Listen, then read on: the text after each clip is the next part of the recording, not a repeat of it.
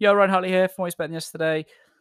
Uh, I really, I really um, am quite particular when it comes to the use of words, and it drives my family nuts. But hey, here's um, here's one example of the use of words that um, I would love to just put into your consciousness as leaders.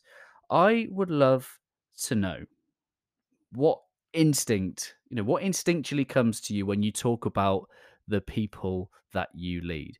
Do you say the people that work for you? Or do you say the people you work for? The people that you every single day get to be their leader of? Because for me, leadership is an honor and it is a privilege, and it's not something we should take lightly. I would love it if from this day on, you would consider that you work for your people.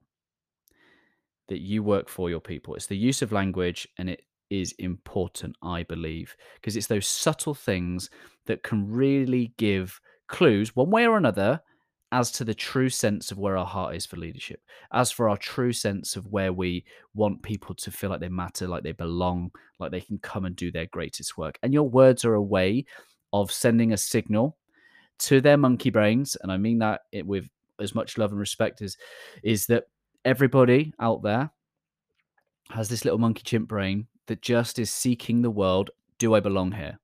Am I accepted? Can I be myself? Is it safe for me to be me here? Your words are a way of giving those signals to those monkey brains to say you are safe, you matter, you belong, you can be yourself.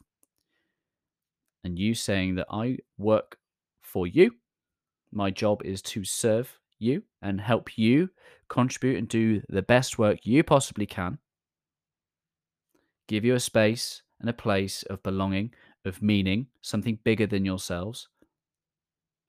That is the impact of language, my friends.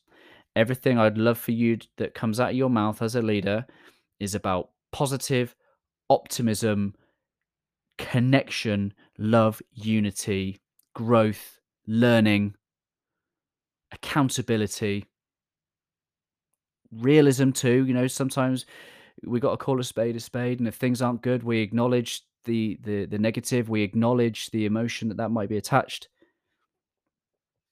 Your words and your actions are important, my friend. Go and make a difference. Keep making a difference. Go serve your people. Go work for your people. I appreciate you. Always love.